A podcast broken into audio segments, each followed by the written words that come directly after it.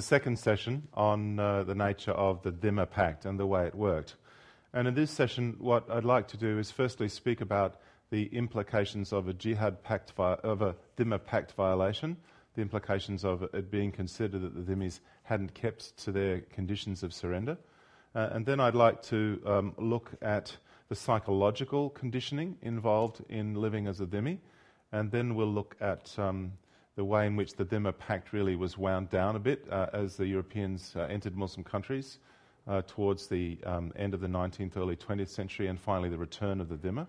Um, and then in, later, in, a later session, we'll discuss uh, the whole denial of this, uh, this history and, uh, and attempts to conceal it. But let's begin by thinking about what happens when the pact is, the pact is broken.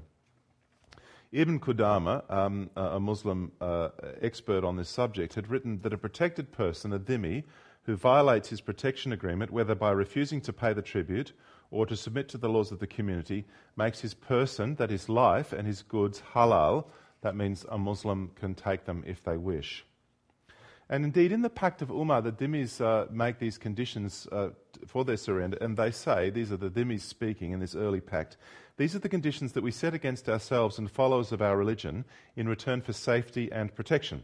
If we break any of these promises that we set out for your benefit against ourselves, then our dhimma is broken, and you are allowed to do with us what you are allowed to do with people of defiance and rebellion.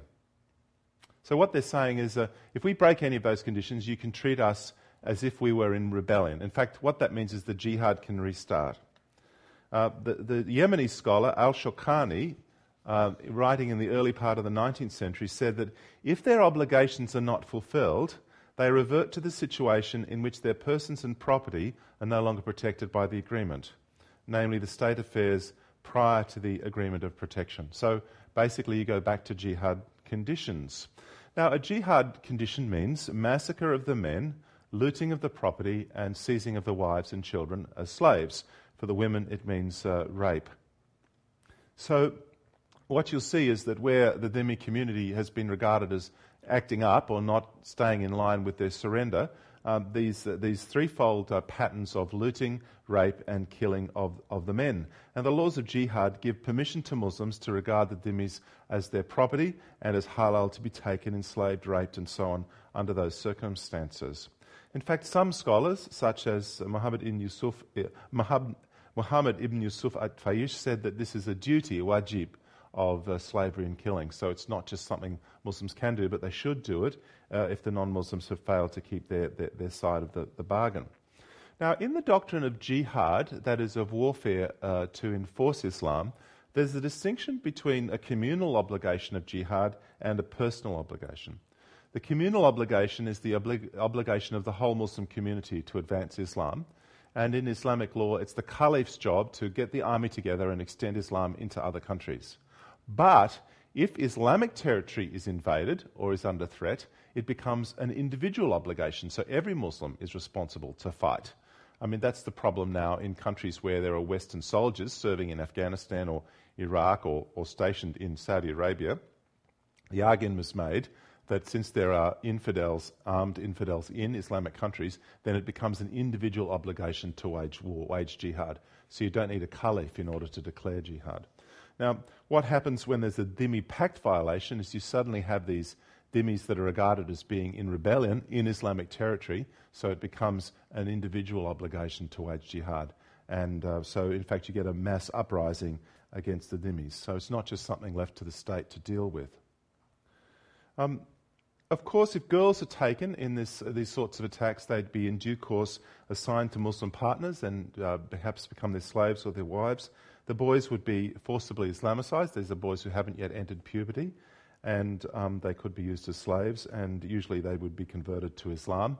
And uh, Sharia law, in fact, encourages this and encourages uh, the freeing of these slaves when they've, um, if, they, if they do the right thing. So they end up as, as Muslims, they, they augment the Islamic community. And that's happened many, many times down through history. For example, in Muhammad's conquest of the Jews of Medina and Khaybar, there were many slaves taken. And as I said, he himself picked up uh, some, a couple of women, one a concubine and one a wife, in those attacks. So legally, the only thing that separates the Dhimmi community from these very uh, fearful outcomes of dispossession, uh, rape, and um, also killing of the men is the Dhimma Pact and their, their uh, protection that they get from this pact. It's sometimes called a pact of protection, and it's claimed this means the Muslims protect them, but in fact, the, the main meaning is that they're protected against the jihad. It's a bit of a sad state of affairs because the Quran actually says that Muslims can attack even if they fear treachery. So in chapter 8, verses 55 onwards, it says these um, non Muslims break their compact every time. And if you fear treachery at their hands, um, dissolve the covenant you have with them. So there's even incitement in the Quran to Muslims that if they suspect that non Muslims are not going to keep the deal, they have a justification to attack them. Now, the problem is if the Muslim community has a, a potential lawful permission to loot, to rape, and to kill, then this creates um, an environment in which that threat hangs over the community. And every single person in the community knows that if they cross the line, their relatives and friends and family could all suffer. And also, if a, if, a, if a Christian girl is walking down the road and Muslim men are watching her, they know and she know or could be aware that she could be under this threat of rape if, if uh, the community steps out of line. So it creates um, a culture of abuse in which extrajudicial, that is, in Sharia law, illegal attacks, such as kidnapping of people and taking of their property without proper legal permission in Sharia law, can easily happen. And, and remember also that non Muslims are not allowed to bear witness in their own defense, so they're very vulnerable anyway. So, this disability of, of non Muslims in the courts and also the threat of these attacks means that there's a, a climate of abuse. Um, let me review a few cases where Dhimmi communities have been attacked in reprisals because they've been claimed to be not following the Dhimma Pact properly. I've mentioned one already. In 1066, the Jews of Granada, about 3,000, were massacred and this was after 40 years during which the vizier of the city had been a Jew. And uh, first uh, a man, Samuel Hanagid, and then his son Joseph. And the, the crime of the Jews was that the, um, the Muslim authorities has appointed a Jew to help lead the city. And this was regarded as a pact violation uh, because uh, this man was in a position of authority which was forbidden by the Dhimma. And in fact, uh, Muslims, some Muslim scholars warned um, against this danger of, uh, um, of appointing dhimmis to, to high positions. Um, the Moroccan scholar Al Maghili um, said that Jews who occupy a position serving a sovereign or vizier or some other important person are in a state of permanent rebellion against their status, so they have no protection. Let me just explain that again. He's saying that if a Jew is employed by the Muslim ruler to be in a high position, then that Jew is in rebellion against their status and they have no protection. What that means is it's very dangerous if the Muslim ruler promotes you to a position of authority, because you might then be regarded as not subservient enough. He said to kill a Jew who's lost his status by gaining favour from a leader is more meritorious than an expedition into infidel territory you have to persecute people of this sort, wherever they may be find, found. He said, Slay them, take their wives, children, and goods. Those who assist Jews who are appointed to position of authority and become accomplices in these transgressions will experience the same eternal damnation as their favourite. So, this is a Muslim scholar speaking against the practice of using dhimmis in positions of authority or leadership in the community. It's ironic, really, because sometimes people have said, look, isn't it the case that under Muslims, sometimes Jews were appointed in high positions? It's true they were, but there were also religious scholars who said, aha, they're no longer protected because they're breaking um, their, their, pact. Another um, famous massacre was of the Serbian leaders. It's called the Massacre of the Serbian Knights in 1804, uh, when all the Serbian nobility were, were, were killed. Um, this was, um, uh, uh, this was uh, by, the, by the Janissaries, the Ottoman soldiers, and it, in fact it triggered off a whole uprising uh, against Turkish rule, which led eventually to the emancipation of the Serbs. Another very interesting case was in 1860 when more than 5,000 Christians were massacred in Damascus.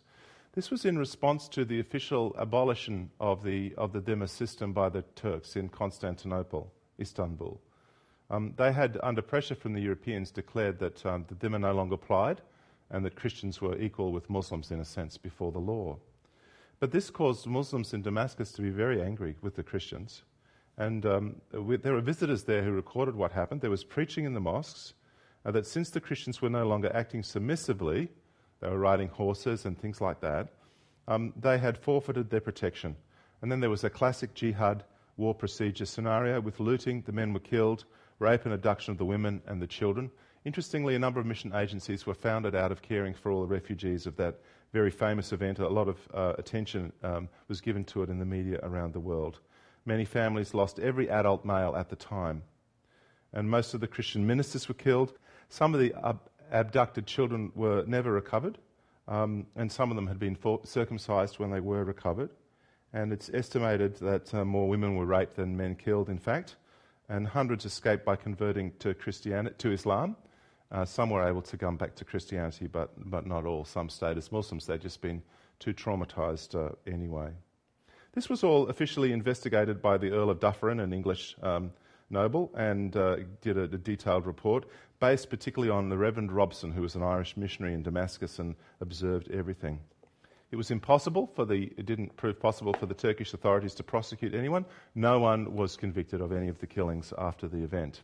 And that fits also with the principle that you, you, you not, can't be held liable for taking a dhimmi's life. So there was no consequence. And um, Robson, the, the missionary who described this, he said this all happened because the dhimmi status had broken down. He said the Mohammedans of Damascus had come to believe that the Christians, by taking advantage of the privileges and liberties conceded to them during the last 30 years, that is, by the Turks, had placed themselves in a state of disobedience and rebellion and forfeited their right to security and protection, and it was therefore lawful to kill and rob them and carry off their women and children. So that's someone who observed the whole progress of the event. It's very interesting that just a few years before, the Ottoman Grand Vizier Mustafa Reşid had opposed the Turkish reforms. He'd opposed abolishing the dhimmi. And the reason that he opposed the dhimmi is that he argued that um, there would be a great massacre if equality was given to non Muslims. It would place them at risk, and he was actually right. Sometimes the massacres or attacks resulted from intervention by a foreign power. For example, in 1907, there was an attack on European interests in Casablanca, and as a result, the French warship, the Galilee, bombarded Casablanca. And as soon as the first cannon shot was fired and was going into Casablanca, um, and one reporter said, as if the Arabs were only awaiting for that sign, thousands of Muslims rose up and began to pillage and destroy the Jewish quarters of the city. It went on for three days until the French soldiers landed. One Jewish leader, Isaac Pisa, who conducted an investigation after the incident, reported that 30 Jews were killed, 60 wounded, an unlimited number of rapes took place, and more, more, than 250 young women, girls, and children were abducted. So these are the common patterns looting, killing, um, enslavement, and, and, and rape. The most serious anti dhimmi reprisal uh, in recent history was the genocide of the Armenians during, before, during, and, and uh, after World War I.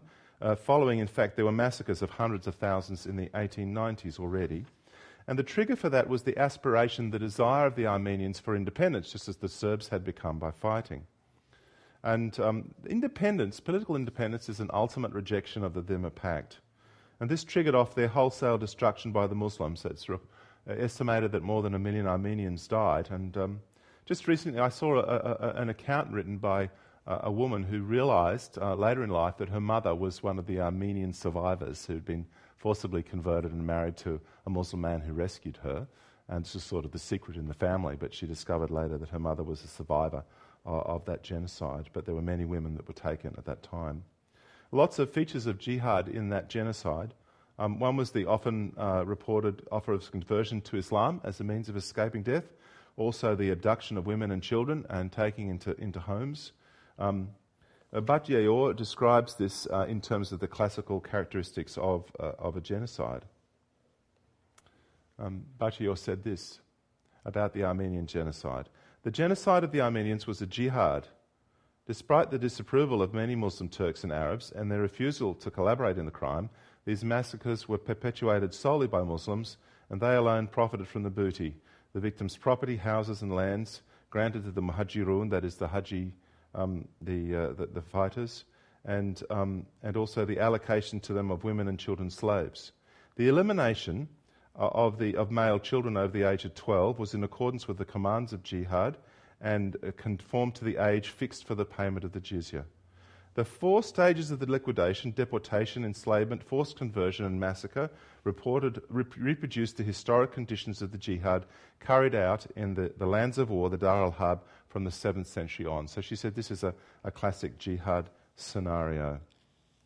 There are events even today that uh, mimic some of these characteristics, if not all of them. For example, in September of 2005, a reprisal was directed against the Christian Palestinian village of Taiba on the basis of a, of a Christian man who had a romance with a Muslim woman. Now, this is a prohibited relationship.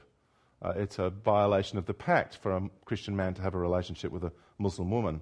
And a report, it was entitled Muslims Ransack Christian Village, published in the Jerusalem Post in September the 5th, 2005. And it said this um, Efforts were underway on Sunday to calm the situation in this Christian village east of Ramallah after an attack by hundreds of Muslim men from nearby villages left many houses and vehicles torched. The incident began on Saturday night and lasted until early Sunday when Palestinian Authority security forces interfered to disperse the, ta- the attackers.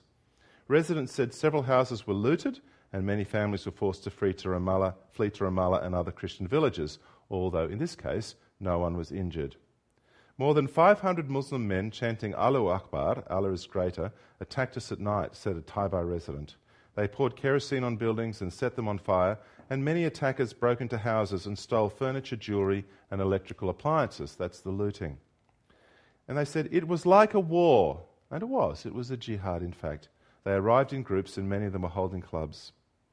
So, this is a, a religious attack based on a, a, a, sense or an apprehension, understanding that one of the local Christians had broken the conditions of the surrender.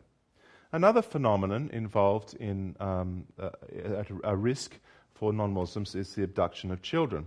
There are many reports from the sources that children were vulnerable to being taken. It was very easy to get a child to just recite the Shahada, perhaps a six year old or seven year old, and then to say to the parents that the child had converted to Islam. And since the child was now a Muslim, uh, somebody else was the guardian, and the parents had no more rights to intervene in the, in the life of the child. Um, in fact, the, the conversion of these children to Islam is regarded as really meritorious in Islam. Ibn Qudama says the child, if he's, if he's captured, will become a slave. And it's wrong to kill him because to kill him is destroy the wealth of Muslims. As a slave, and moreover, as a captive, he'll become a Muslim. And so you shouldn't kill children. They're, they're, they're, it's much better to make them into Muslims. And there are a number of uh, instances where this has been documented. For example, Niven Moore, who was British consul in Aleppo in Beirut in 1842, said he'd been informed of several cases where young children had been induced to enter Islam. One mother complained to, her that he, to him that her son had been decoyed away by a Turk and made a Mohammedan. That is, he just said, I'm a Muslim.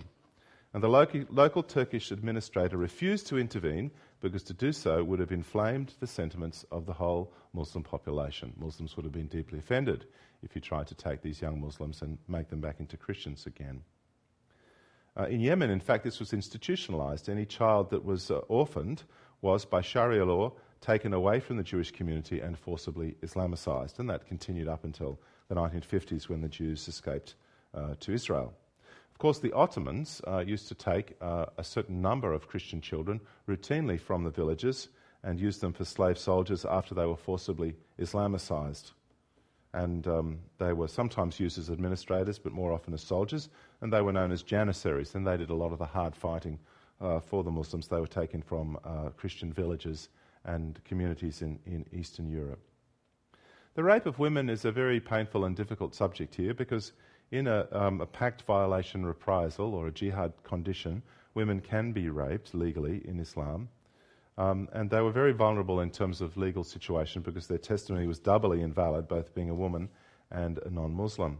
And there are lots of references in the literature about Dhimmi communities that refer to this. Uh, for example, in 1977, um, Laurence Loeb commented on the sexual harassment of Iranian Jewish women.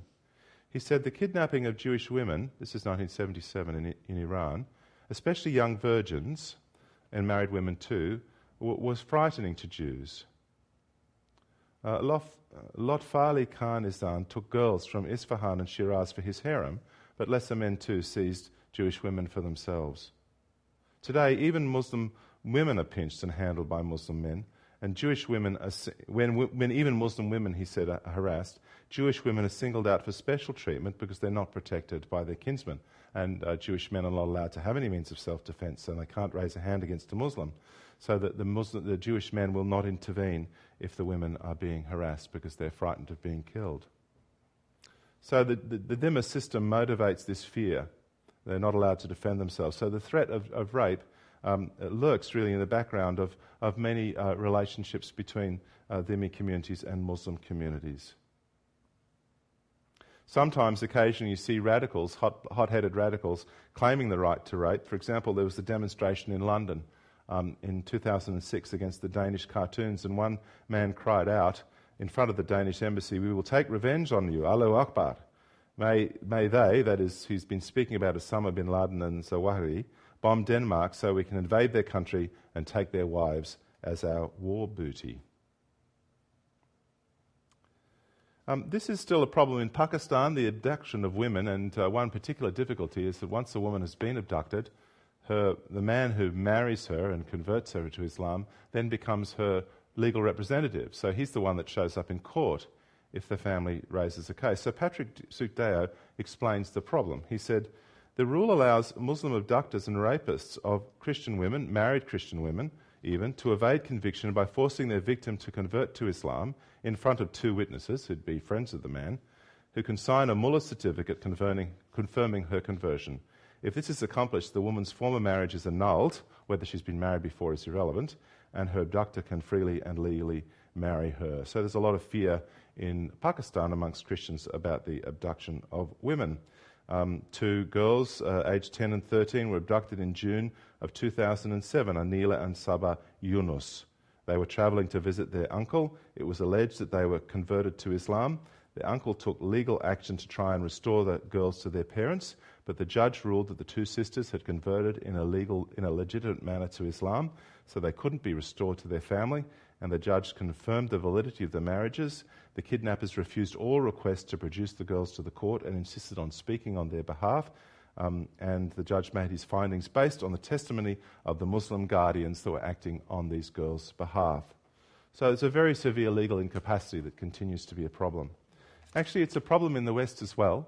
Um, in Australia, some years ago, there were reports in the media of uh, uh, 60 or more uh, girls, non Muslim girls, who'd been gang raped by uh, Muslim boys, mostly of Lebanese abstraction.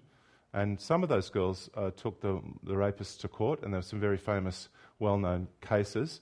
And what shocked the community was the attitude of the relatives of the boys to the girls in the courtroom and the abuse that was directed against the girls. And the young boys, uh, young men, didn't seem to know that they'd done anything wrong. And what they were doing, I believe, was translating into an Australian context uh, a permission to abuse uh, and sexually harass uh, non Muslim girls that had been part of the Dhimma culture uh, that they'd grown up with and had been in place for more than a thousand years. And they come to Australia and they don't understand that that's not the way people live. And so there's this problem. And it was very interesting in the community because some people sort of associated this with Muslims, and other Muslims said, oh, that's really insulting to us to blame this on Islam.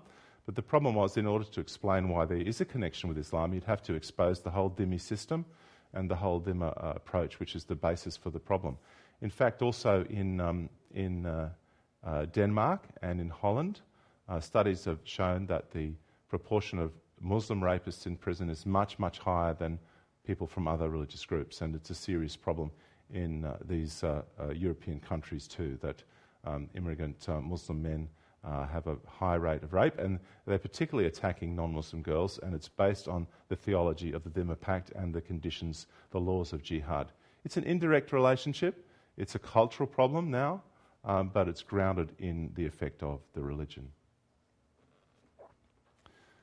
Another feature of the jihad that breaks out when there's a pact violation is the seizure of property. And the fear of losing your property is a very serious one. Uh, dhimmi property, according to Islamic law, is part of the fay, um, the inheritance really of the Muslims that's been restored to them through conquest and is only retained by the dhimmis as a concession. And if you believe that your Christian neighbour only has his property as a concession, you've been generous to him to let him have it, um, you might be inclined to sort of want to take it back. And uh, seizure of non Muslim property by Muslims is a serious human rights issue in a number of Islamic nations. In Pakistan, there have been repeated reports of seizure of land. And if the Christian uh, complains, they might be accused of blasphemy or some other charge that they can't defend themselves against. Um, a, a, Bethlehem Christian leader explained, his name is Samir uh, uh, that this is a serious problem in Bethlehem. And an important reason is the, this is an important reason for the Christian demographic collapse uh, in Bethlehem. He says it's a regular phenomenon in Bethlehem. They go to a poor Christian person with a forged power of attorney document. Then they say that we have papers proving you're living on our land. And if you confront them many times, the Christian is beaten. You can't do anything about it. The Christian loses his land and he has to run away. So, this is the appropriation of, uh, of property, uh, of dhimmi property. Um, it happened to a lot of Jews who fled to Israel after 1948. Uh, in most cases, they were forced to sell their houses at a fraction of the, profit, of the value or just abandon them without, uh, without recompense. So, these human rights violations, such as uh, attacks, massacres, and, and rape, kidnapping of people, uh, seizure of property, which are happening around the world today, are related to the Dhimma covenant. And from the point of view of Islam, Muslims have a, theoretically a right to do this under the right conditions of a Dhimma Pact violation, but the problem is that people are greedy, and uh, if they have this sense of entitlement, they do it even when they, even by Islamic law, when they don't have the, have the right to do so. Another thing that's important to note about the Dhimma is that the tax of the Dhimma, the, the jizya tax, was quite a heavy tax. It's sometimes said that it was very light, um, but it was, it was quite heavy. Just one example a scholar called Arthur Tritton um, analysed jizya payments from the early centuries uh, based on papyri manuscripts from Egypt in 700 to 720. So it's one particular period of time. And he said that the, the jizya rate um, uh, was uh, about a sixth or, or so of the, the total wage for the year. That compared, for example, Muslims pay a zakat, which is 2.5% of their annual income, but the Christian um, uh, the, the jizya tax was, uh, was more like actually uh, somewhere between a sixth and a half of their annual income, so a very high rate. And there's a lot of evidence from history um, that um, people living under Islam, non Muslims, uh, would be unable to pay the tax and, and they would uh, even have to, have to flee. Um, at different times throughout history, it's reported in Egypt that Egyptians would just become, Christians would just become refugees and just wander the streets and abandon their property because they were unable to pay. Um, there's many reports from the uh, Cairo Geniza. This is the, the, the, manuscripts that have been found in the synagogue in Cairo of uh, people who'd sold uh, everything they had in order to pay, were unable to pay, and just wandered around as beggars. Sometimes the men would go into hiding uh, in order to protect their lives. Um, and uh, the American James Riley, who I mentioned was shipwrecked in Morocco, he said that if a Jew couldn't pay the jizya, they were put in prison and beaten until they either died or converted to, to Islam. Uh, so it's a very serious burden, this, uh, this, jizya, this jizya tax. The impact of the Dhimma regulations um, was ultimately devastating in many cases for the conquered communities. Some communities, like Christians in northwest Africa or southern Arabia or Afghanistan, disappeared completely. The Dhimma wasn't sufficient to protect them. And in the, in the 11th century and the 12th century in particular, the Almohad persecutions eliminated Christianity in Muslim Spain, uh, Andalusia, by massacres, enslavement, and deportations. And um, many communities uh, came under enormous pressure and dwindled to just a fraction of their uh, original size. Some tried to absorb themselves into the Islamic community, adopting Arabic and uh, trying to become as similar as possible to Muslims. Now, I'd like to speak about the psychological impact uh, the psychological impact of this system. Like sexism or racism, dhimmitude is not just a legal and a social structure, it's a psychology, a psychology of inferiority, a will to serve. As the great um, Jewish scholar Maimonides said, we have acquiesced, we have agreed, submitted, both old and young, to just get used to the humiliation. Bat Ye'or, a scholar of the dhimmi condition, um, describes the psychology as follows. The law required from them is a humble demeanour, eyes lowered, a hurried pace. They had to give way to Muslims in the street, remain standing in their presence, and keep silent, only speaking to them when given permission. They were forbidden to defend themselves if attacked, or to raise a hand against a Muslim on pain of having it amputated. Any criticism of the Quran or Islamic law annulled the Protection Pact. In addition, the dhimmi was duty bound to be grateful since it was Islamic law that spared his life. The whole corpus of these practices formed an unchanging behaviour pattern which was perpetuated from generation to generation for centuries. It was so deeply internalized that it escaped, escaped critical evaluation and invaded the realm of self image, which was henceforth dominated by a conditioning in self devaluation. The situation, determined by a corpus of precise legislation and social behaviour patterns based on prejudice and religious traditions, induced the same type of mentality in all dhimmi groups. It has four major characteristics vulnerability, humiliation, gratitude, and alienation. The fundamental component, she said, of the dhimmi mentality is established from the moment he consents to submit to a system which removes his basic right to life. So, what she's saying is that this system over centuries changes the psychology of people and it makes them uh, feel terrible about themselves. They feel bad and inferior. It makes them feel grateful to Muslims. Um, they also feel very vulnerable and insecure and feel alienated. That is, they don't feel at home in their own ancestral land. It's one of the complaints I often hear from Copts from Egypt. They complain that the Muslims treat them, the Muslims treat them as though they are ex- outsiders. But in fact, the word Copt means Egyptian. They are the original Egyptians. Um, Jovan Cvijić uh, published a, um, a, book on the uh, Balkan Peninsula, Balkan Peninsula in the early 20th century, and he describes the effect of this intergenerational fear of violence, um, the way it impacted upon Serbs uh, in, in, that, in that space. He said, they became accustomed to belonging to an inferior servile class whose duty it is to make themselves acceptable to the master, to humble themselves before him, and to please him. These people become closed mouthed, secretive, cunning. They lose all confidence in others. They grow used to hypocrisy and meanness because these are necessary in order for them to live and avoid violent punishment. And then he explains um, the, the feelings of fear. He said, whenever there's a Muslim uh, robber reported in the neighborhood, all the Christians are just absolute terrorized.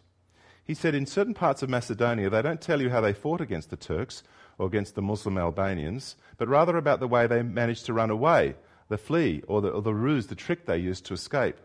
In Macedonia, he said, I heard people say, even in our dreams, we flee from the Turks and from the Albanians. It's true that um, he said that after about 20 years of freedom, some of them have gained their composure, but there's a deep seated feeling, he said, of fear that still exists in the masses. I don't know if you've seen My Fat Greek Wedding, but in that there's the old uh, um, Greek grandmother, and she's always terrified that there's Turks running around. And it's, um, it's kind of funny in the film, but it's based in this deep fear fear of being raped, actually being attacked. And uh, it's, a, it's an old, old story uh, that she carried this fear with her, in, in, in a demented or senile state in her old age, this was one thing that was still real to her, that she was afraid of the, afraid of the Turks. So, on the one hand, you have the sense of inferiority that the dhimmi has, and particularly of gratitude and, and humiliation. And the other hand, you have the Muslims who feel superior, and this goes together. Islam is the religion of masters and rulers, as one Iranian friend said to me, and Christianity is the religion of slaves. So, this is really terrible for Muslims because it, it, uh, it puts them in this dominating, abusive category.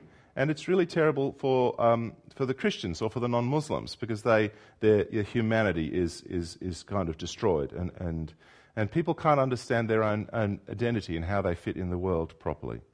So, this system of dhimmitude creates deeply ingrained attitudes on both sides from generation to generation.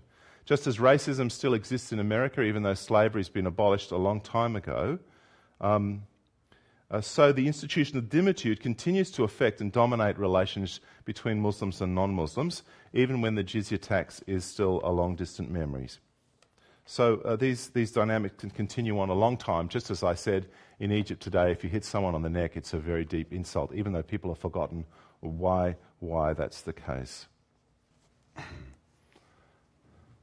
Now, what's been happening in the last century is quite important to understand. I'll, I'll just uh, draw this section to a close by speaking about the changes of the last century and also the return of this system in many Muslim countries. Because of the influence of Europe and the intervention of Europe and America and, and other Western powers, the dhimma system began to decline during the 19th century and well into the 20th century. In fact, even in 1788, a Muslim scholar in Cairo was complaining that the dhimmis were um, uh, acting up out of their station. They were dressing like Muslims and copying their clothes. They were riding horses and building tall towers. Um, because already then Europe was getting powerful, and the influence of Europe's power was felt by Christians in Egypt who were having commercial dealings with the Europeans. Things were changing. And a, and a, commentator in the first half of the 19th century in Baghdad also complained. He said, None of these, these traditions for the paying the jizya are in, are in place. The people of the Dhimma have all these privileges more than Muslims. And they're not paying the jizya with their hand anymore. And uh, he said this is the weakness of Islam. So he was complaining that the system was breaking down. So progressively across the Muslim world, this system began to deteriorate and break down, sometimes by external pressure, sometimes by changes internally the local Muslims complained, and sometimes there were massacres and reprisals, even up to the Armenian genocide, as one example. And this caused a lot of tensions. Uh, in fact, the Bosnians were very angry at the increasingly good position of Serbs and, and Croatians in that time, and the Turks had to put down a, a, a resistance rebellion by the Bosniaks, the Bosnians, in 1850, because they were complaining about, um, about how well the Croats and the Serbs were doing. And there were a lot of wars of liberation that were fought, um, even from the 1600s on. Uh, Abyssinia was liberated with the help of the, of the, Portuguese in the 1600s. The British ended Muslim uh, rule in India in 1857. The Greeks, the Bulgarians, the Romanians, the Serbs, the Hungarians fought for their freedom during these centuries and achieved various degrees of success. Some groups, like the Assyrians and the Maronites, um, uh, were not successful. There was a, a, significant genocide of Assyrians in the 1920s, and another one that's been taking place recently in Iraq under, under occupation. Uh, and the Armenians, uh, they did gain a country, but they also suffered tremendous losses as well. Today, there is no internationally recognized Islamic state which imposes a jizya taxation system on non Muslim citizens. However, there are Muslim voices that argue that the jizya should be brought back, and um, there's various uh, people that are calling for it in the Philippines, uh, in Iraq, um, by Al Qaeda, in different places that are asking for this to be brought back. Um, you certainly see in places where there's been an Islamic re- revolution, such, such, as under Islam, uh, that the situation of non Muslims have deteriorated enormously. The Iranian democracy activist Frank Nikbakht describes the changes after the Iranian Revolution of 1979. He said non Muslims had become dhimmis, second class citizens with limited rights, or non citizens with absolutely no rights, based just on their beliefs. The Jews, Christians, and Zoroastrians were given certain rights, but their lives were legally valued as less than a half or an eighth of a Muslim's life, depending on the source of Sharia law that the judge decided to use. They lost the right to testify in court against Muslims and they lost all sorts of imaginable rights to material or social status which might demonstrate any semblance of superiority or power over Muslims. So that's an example of uh, a great deterioration that's taken place. There have also been uh, Islamic scholars, uh, radically minded, who've been arguing for the restoration of the dhimmi system. Sayyid Qutb, a famous um, Muslim scholar and uh, involved with the Muslim Brotherhood, uh, in his commentary in, called In the Shade of the Quran, uh, he argues in favour of the dhimmi system and said it should be brought back. He said Jews and Christians have the same characteristics today that they had in, in Muhammad's time, and the command to fight against them is still, is still valid. And he said mankind will never be fully liberated until non Muslims are subjugated. He said this um, When the jizya is paid, the process of liberating mankind is completed by giving every individual the freedom of choice based on conviction. Anyone who's not convinced may continue to follow his faith. However, he has to pay the submission tax to fulfill a number of objectives. By paying this tax, known as jizya, he declares that he will not stand in physical opposition to the efforts advocating the true divine faith. Now, you might find his logic a bit hard to understand, so let me explain it to you. What he's saying is that people will never be freely truly free to choose Islam until non Muslims and their status is low. That is, if non Muslims are doing well or their houses look good or they're particularly happy, uh, they'll never really be free to choose Islam because they'll be seduced by the advantage of being a non Muslim.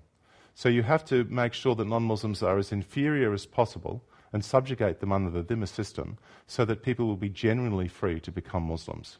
And he said, only when the Dhimma is restored will there be genuine freedom of religious choice. So that's the argument that he uses.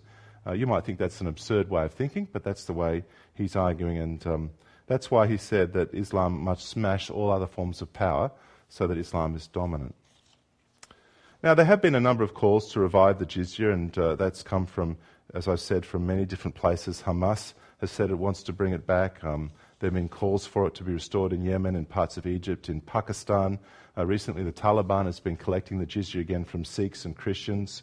Um, and uh, there was even a guy on the streets of New York, August 2009, Yunus Abdullah Muhammad, street preaching in New York, and he cried out, I saw his video on YouTube, We ask that Allah give victory and collect the jizya from Jews and Christians and establish Islam all over the world during our lifetime. So it's still a live issue, even though the influence of the West suppressed it, it's on its way back.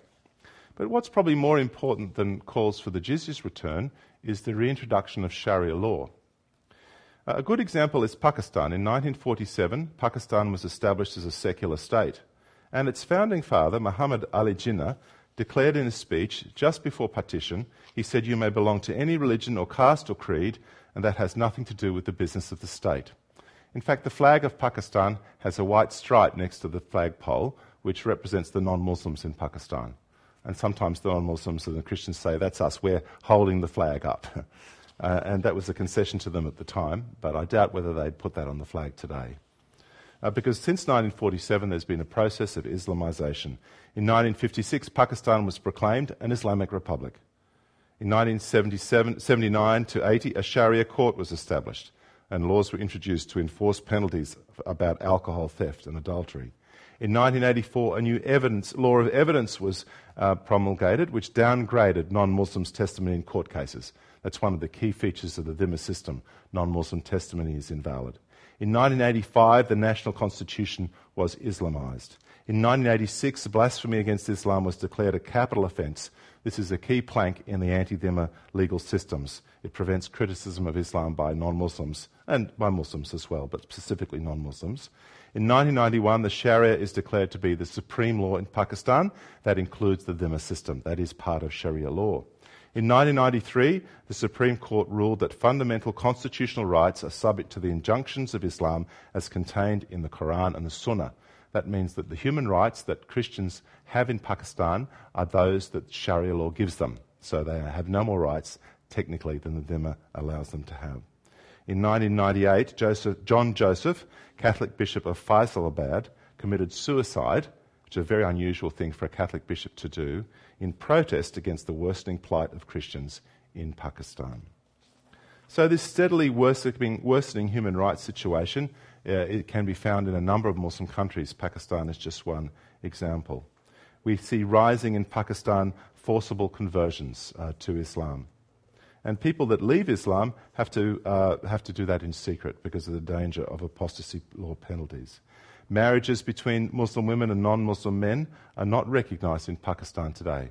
And children that are born to such marriages are considered illegitimate without actual parents. If a woman converts to Islam in Pakistan today, her marriage to the non Muslim is dissolved by that.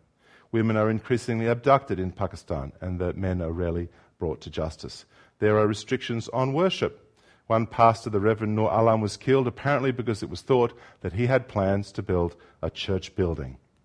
There are restrictions on displaying non Muslim religious images and symbols in Pakistan as well. The state funds mosques but impedes non Muslim buildings. There are restrictions on criticizing Islam, blasphemy laws. There's legal vulnerability. Courts may decide to reject a Christian's evidence in accordance with Islamic law. Also, the compensations that are given uh, for, for violations of human rights against non Muslims is less than that against Muslims. There's less financial restitution. For example, if you, if you cause someone to lose their hand, the non Muslim hand is worth less than the Muslim's hand. Um, all official governments, all government officials, whatever their faith is, have to swear an oath of loyalty to Islam. Passports hold the religious, have a display of the holder's religion. So your passport or your student card shows what religion you are. So your teacher has to be informed of what your faith is. And uh, this causes wide discrimination, and there have been increasing attacks on non Muslims, on Christians, uh, by the police and, and by others. Now, this story of gradually worsening human rights situations could be repeated in Malaysia, in Egypt, in Iran, in, in many countries. There's a steady worsening of human rights. Uh, the Copts of Egypt are under increasing pressure. They've been, in recent decades, pushed out of positions of authority in society and of social significance, and they are pushed into a smaller and a smaller space. There have been increasing reports of women being abducted in Egypt recently and uh, of young girls, and even wives of priests are a favourite target in order to intimidate the Christian community. You abduct the woman, uh, rape her, force her to convert to Islam, and then refuse to release her back to the Christian community. So there's no state in the world today where the Dhimma system is applied as it was applied 100 years ago in some Muslim countries, or even in, Pakistan, even in Afghanistan 50 years ago. Um, but nevertheless, in state after state throughout the world, Muslim state, um, there's discrimination, increasing principles of non reciprocity being brought in. And this is the real key is that in every country where there is persecution of Christians and Islam is the cause, the pattern of the discrimination or the persecution can be traced to the Dhimma laws. It tracks persecution, discrimination against Christians and, and other non Muslims in Muslim countries, tracks the Dhimma laws point for point for point. These are, these are not just things that people make up, these are things that Islamic law mandates. So that's why, although jizya is not officially paid, and these countries officially abolished the Dhimma system long ago, nevertheless, the power of all these laws applies. And uh, this is a very serious, one of the most serious human rights issues in the world today.